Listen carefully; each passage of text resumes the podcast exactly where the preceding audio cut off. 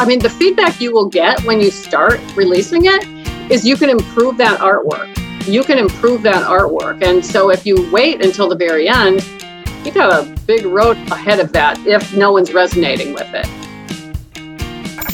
It's the Inspiration Place podcast with artist Miriam Schulman. Welcome to the Inspiration Place podcast, an art world insider podcast for artists by an artist, where each week we go behind the scenes to uncover the perspiration and inspiration behind the art. And now, your host, Miriam Schulman. Well, hey, Passion Maker, this is Miriam Schulman, and you're listening to episode number 155 of the Inspiration Place podcast.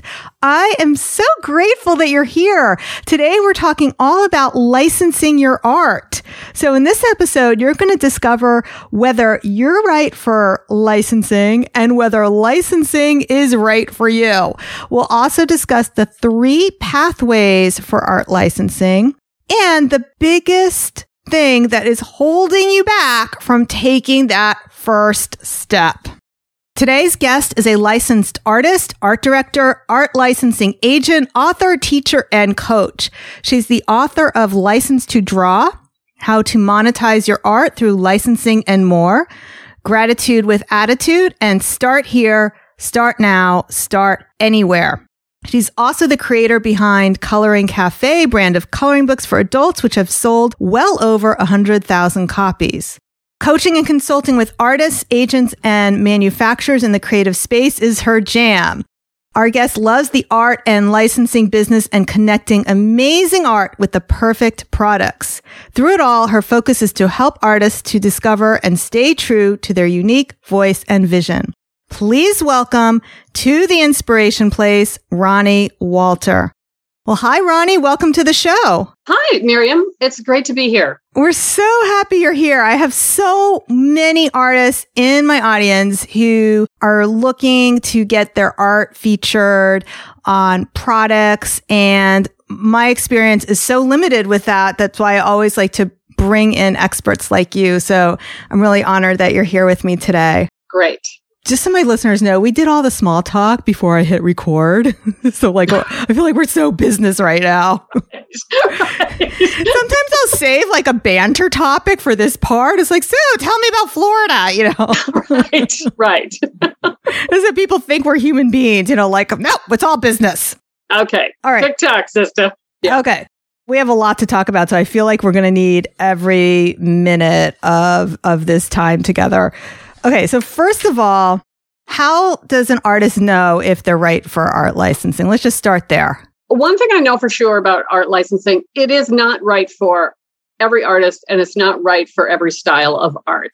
And what you have to remember fairly early is that often making an, a licensing deal is not about you, it's about them. So it's really about their products and their customer do they align with you? Do they align with your work? Do they align with your point of view? And before you go any further, I just want to say that wouldn't you agree in business, it's never about you, it's always about truly. I mean, totally. that's the main thing. It's not about us. Right, right. We are creative people. We can all envision our work on a thing we can go, oh my gosh, my paintings would look fantastic on tote bags. My paintings would look great on coffee mugs. And we can always put art on a thing. But to make it work and to make it saleable and to have people that actually strangers that you don't know already, like it's not your sister, to buy it, the people that you are working with have to have a compelling reason to do that.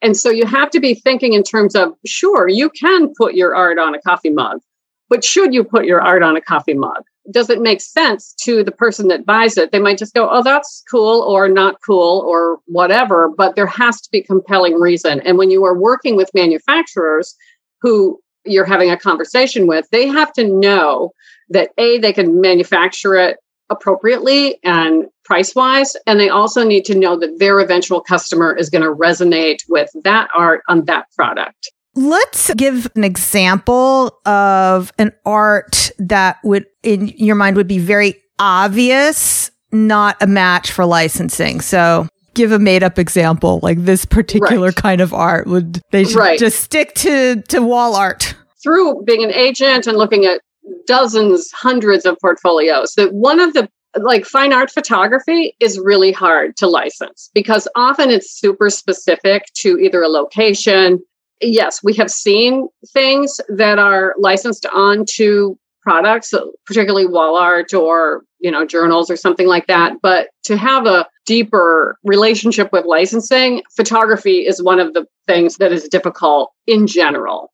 And i say in general because so many things there's lots of nuances with this someone had a huge line um, that was licensed in the 90s of like little kids dressed up in old fashioned costumes and it was black and white photography. That blew up. That was huge. But that was sort of lightning in a bottle. It was a it was sort of hit at the right time.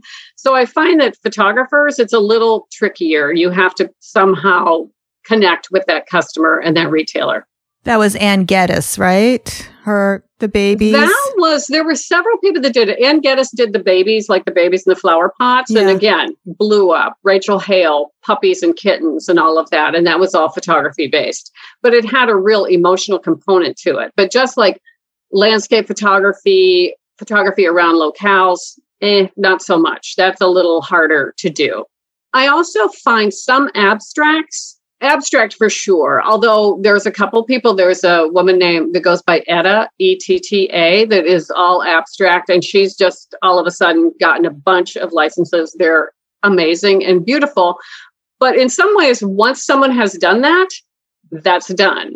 Abstracts can be tricky. You just have to have sort of the right combo platter of personality and um, interest, color, all of those things. And sometimes that works, but not everything, particularly super representational art, sometimes is hard as well because it is so specific to your viewpoint and it's not broad enough. That was always my feeling with the art licensing world is the type of art that I really excel at is either representational watercolor, which I felt was a poor match and then I also like to do collage art, which is a little more looser and more abstract. But the problem I always had with that is that I use elements that are really I can't you can't use in licensing because if you're using other people's scrapbook paper, they own the rights to that. And you put that into your artwork with their flowers as part of a collage element. You can't license that. If you're using a stencil made by whatever, stencil girls, Tim Holtz, they, they have rights to that and they don't want you profiting off of their, and it's really their intellectual property. You're creating art from their design elements. Can you say more about that? Well, that is completely true. That is completely true. And there is there's a lot of mythology around things like this and copyrights. And one of them is, well, if you change it a certain percentage, yeah. there is no percentage to change it. If it shows up, it's theirs. They already have the copyright on there. So unless you are getting permission from them to use that in that form, realize that you just cannot use that. That is not yours to commercialize because they already did. So now we talked about how do you know if your art is right for licensing? Let's flip that question around. How do you know if licensing is right for you? That's a very good question. There are artists, this is the non judgment zone. Sometimes people are told by other people that they should license their art. Oh, your art should be on fill in the blank of products. So that artist starts to think, well, maybe I should do that even though deep in their heart of hearts, they're like, I don't want my stuff on coffee cups. I don't want to commoditize this thing that I love and I want it to be true fine art. I don't want to be on this stuff. It makes their eye twitch. I'm a firm believer in doing nothing that makes your eye twitch. And so you might not want to do that based on your own soul. The other reason you might not want to do it is that you have to be very careful, particularly if you are a fine artist and have a collector base, that you're not cheapening, and I'm using that in air quotes, your artwork by making money on, you know, doing other products. And so your collector looks at it and goes, but wait a minute, your stuff's in Walmart now, or your stuff is in Target, and I just paid X amount of dollars for this painting. So you have to always be thinking about the relative merits of licensing your art onto products that they need to align with your vision for your art and your vision for what your clients are expecting of your art. And so you have to balance those things. And sometimes it's fine. There are collectors that love the idea that they have the original and people are licensing it on other things because no one else will ever have the original. But you have to be very sensitive to that. And it has to be a very careful decision whether you go down this road based on what you're already doing. That's a very good point. I do believe that just offering reproductions in prints is not going to undervalue the originals. I mean, if you look at Monet, there's plenty of posters out there. Right. and the art is still worth millions of dollars. Right. But right. I do also agree with you at the same time. It's a question of venue. So right. Monet's posters are normally offered by the museums that hold the copyright to reproduce the artwork in their museum. And that's one of their biggest money makers. You don't see it as much in home goods your art on a poster or a canvas, it's a big difference when it's offered in a museum gift shop versus mass market, we will call it. Right, totally. There's a lot of nuance to licensing that we obviously cannot cover here, but you know, the level of retail is very important Mm-hmm. because again within the levels of retail if you have licensed something that's going to go into like a department store level then you're not going to sign a license to put it in walmart or dollar tree so there are nuances to some of this and there's a lot to know you don't have to know everything yeah. you don't have to know everything you can make a choice. You can be an, someone who licenses your art, but makes decisions about where the art is placed. Totally yeah you you always get the final decision. I think that leads us to the next question. So we talked about there's three pathways to licensing for artists. So let's talk about what those three pathways are. Sure.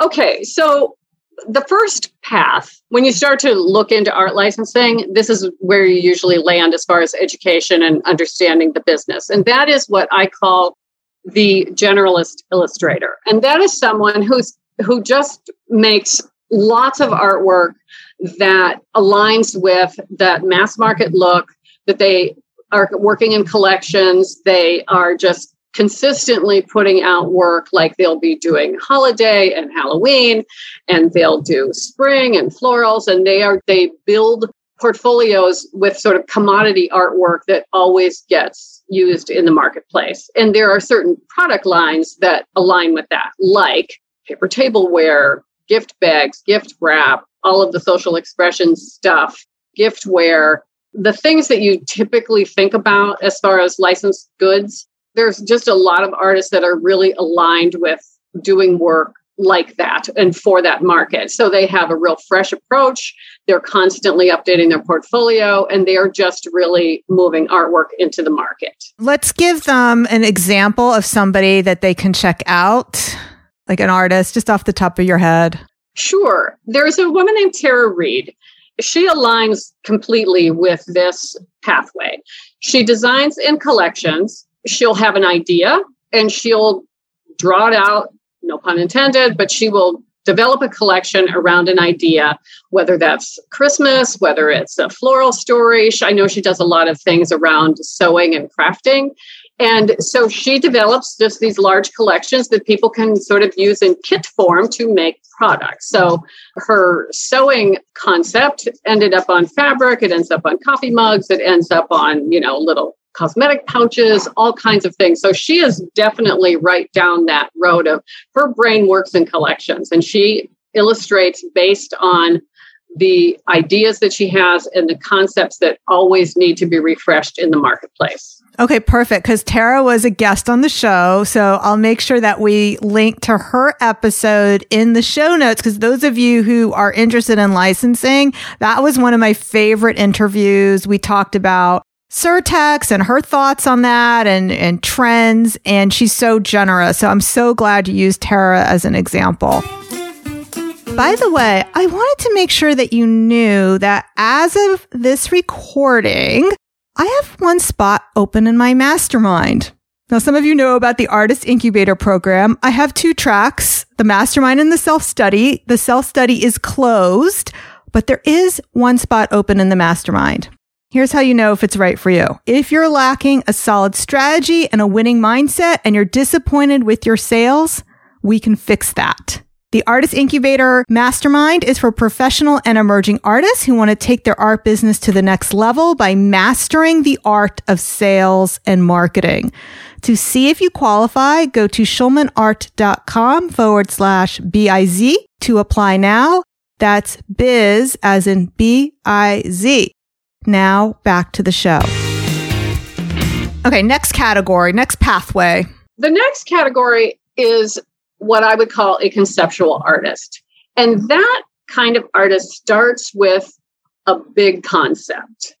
And when I say a big concept, I mean things like friendship, motherhood, spiritual platform, a faith based platform, a political point of view, where their whole idea, their artwork is the delivery system of the concept. To understand the nuance of that like i started out being way more of a commodity artist when i started licensing my work.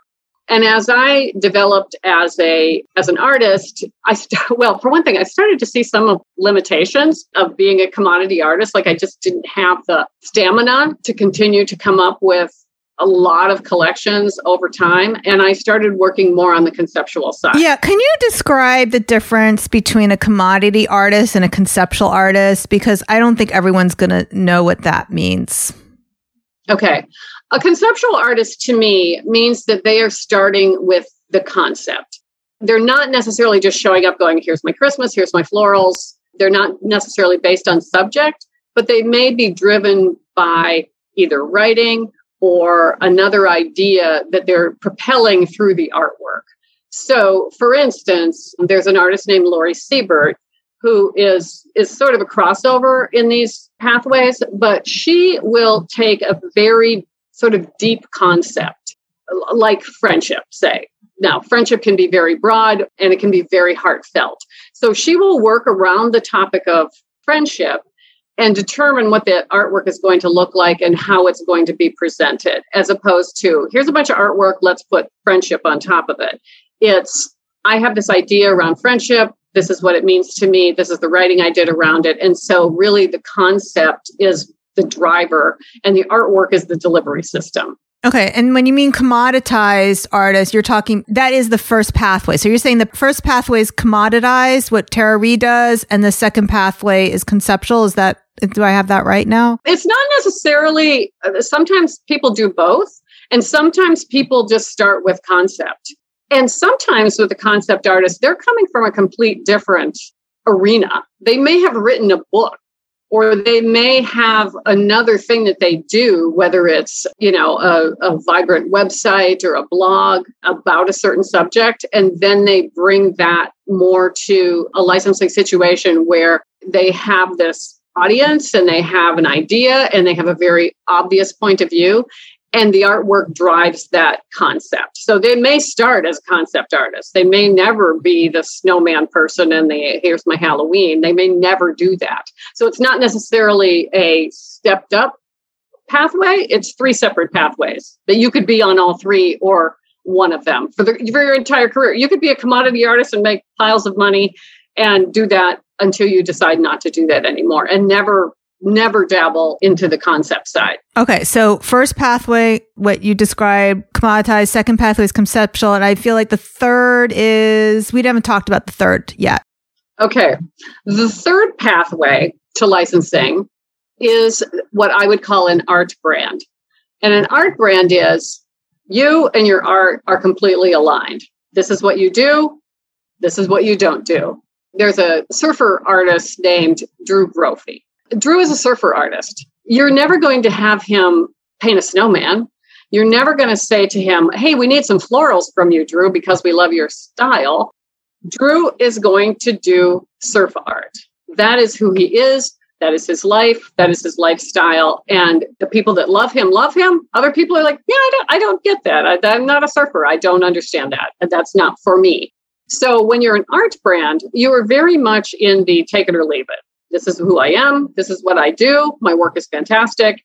Love it. Great. If it resonates with your customers, let's make a deal. If it doesn't, cool. Let's just move on from there. So there are artists that are very very aligned with what they do and they're not going to be doing anything else. They're not going to be coming at it from the concept side, they're not going to be coming at it from the commodity side.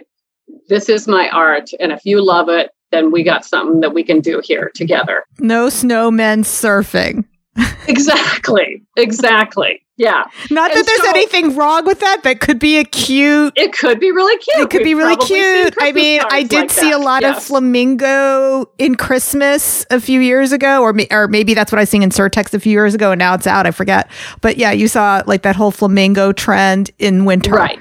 Right. Right. And that's the thing about these three pathways is they do get a little mushy on the edges, for sure. For sure. So you don't have to like decide before you start that this is who I am. Sometimes this reveals itself to you as you go toward this method of monetizing your artwork that you you may not know from the get-go what you are. If you're a commodity artist, you probably know because that's how you're built. You just want to do collections and you love snowman and you love Christmas or you love florals. More than likely, and sometimes people are like, yeah, I don't need a big concept. But sometimes things happen in people's lives where all of a sudden a big con- concept is revealed to them and they do want to use their artwork to deliver that message or to help other people through whatever that thing is so once you're down one of these paths you can definitely view the other ones and think maybe that's a better place for you or you can do them simultaneously. Yeah, you said something really important back there that I kind of want to highlight. So I'm going to do it by asking you I'm going to ask you a two part question because the answer is really the same. So I get this a lot in, in my world when I'm working with artists who, and I mostly help people who are marketing their original, not necessarily licensing. The question becomes, do I need to figure out my signature style before I start marketing?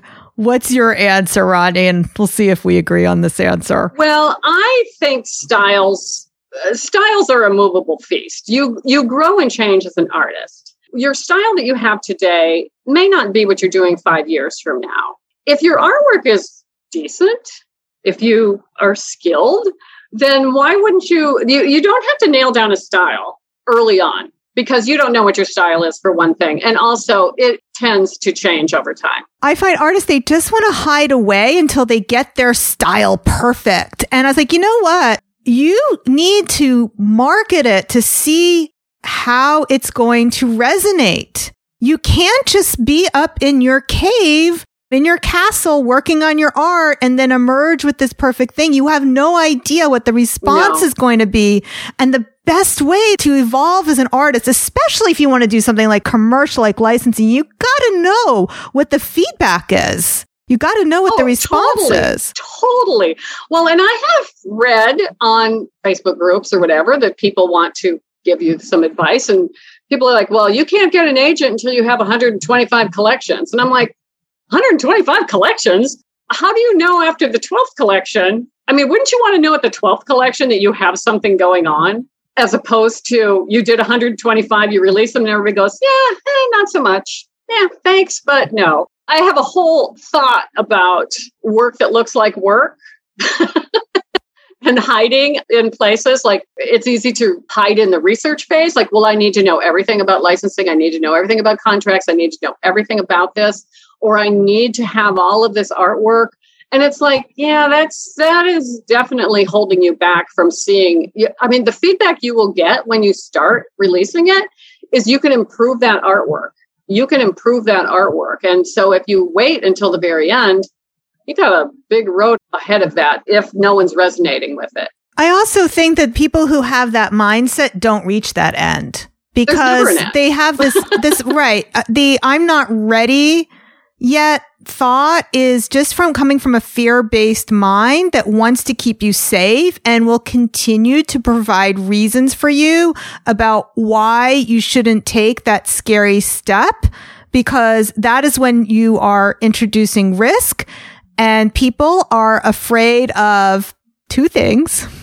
Either they're afraid of failing or they're afraid of success. And sometimes people say, what do you mean I'm afraid of success? There's a lot of people who are imagining the bad things that come with what they imagine that success looks like. So basically, either way, there are things that you're imagining that you're trying to protect yourself from that is keeping you from moving forward. Totally.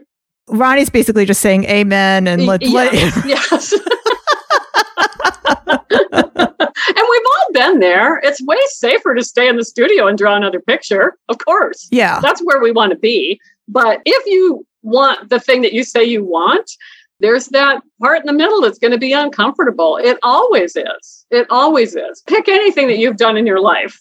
There's the messy middle. And so you just have to, you know, eat the frog or whatever you want to say about that. But you have to get in front of people. That's the only way this happens. I wish there were magic fairies, but so far they've eluded me. Yeah, I know. I've so many people have that Rapunzel style marketing where they think if they make a pretty thing and they post it on Instagram, they'll be discovered.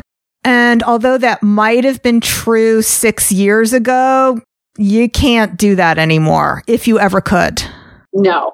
Again, it's kind of lightning in a bottle. It's like, it could, sure, but you can make things happen a lot faster if you get out of your comfort zone.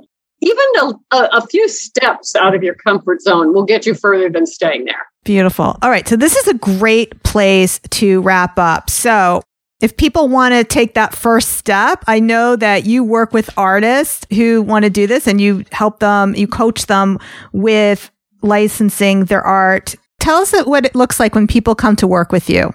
Great question. Well, I'm a big fan of journaling. So we start with a journal assignment that they start to unpack the things that they are fearful about or the things that they've tried, the things that they are uncomfortable with. And then we hit the ground running with really unpacking a lot of that and getting down to the basics of what they want, of really basic goal setting, really looking at things, seeing where they can cut the clutter, where they can cut the crap, where they don't have to be overwhelmed by things. And we work that, we just, it's kind of peeling an onion down to the place where they either have these dreams that they haven't been able to say out loud or they just want to move forward and they're tired of spinning their wheels. And that's what we unpack. It's great. I wish I would have done that early in my career because I spent way too much time worrying, wondering, researching, and all of that. And I could have been out of the chute a lot faster. I wish I had a Miriam 20 years ago to help me. And I'm sure you wish you had future Ronnie totally. to help you. Yes. Yes. All right. So you can find her at ronniewalter.com. We've included links to everything we mentioned in the show notes, schulmanart.com forward slash 155. So I've linked to the episode with Tara Reed, also Maria Brophy, who, who represents her husband, Drew. I interviewed her. So I'll link to that in the show notes as well everything you can find in the show notes, schulmanart.com forward slash 155. And don't forget, if you like this episode, you have to check out the mastermind. It is my private coaching experience for professional artists who are ready to take it up to the next level. Yes, I have a self study track, but that's not what the mastermind is. The mastermind is by application only. And to see if you qualify, go to schulmanart.com forward slash biz. That's B I Z. Alrighty, Ronnie, do you have any last words for my listeners before we call this podcast complete? Art licensing looks very complex. But you do not have to know everything to do something. Once you get the basics down, there's so much of it that it's just really practical information. Once you know it, you know it. But it's you moving your work forward, you understanding that you, in order to get something, you have to put yourself out there. That's beautiful. All right, my friend, thank you so much for being with me here today. I'll see you the same time, same place next week. Stay inspired. Thank you for listening to the Inspiration Place podcast. Connect with us on Facebook at facebook.com slash schulmanart, on Instagram at schulmanart, and of course on schulmanart.com.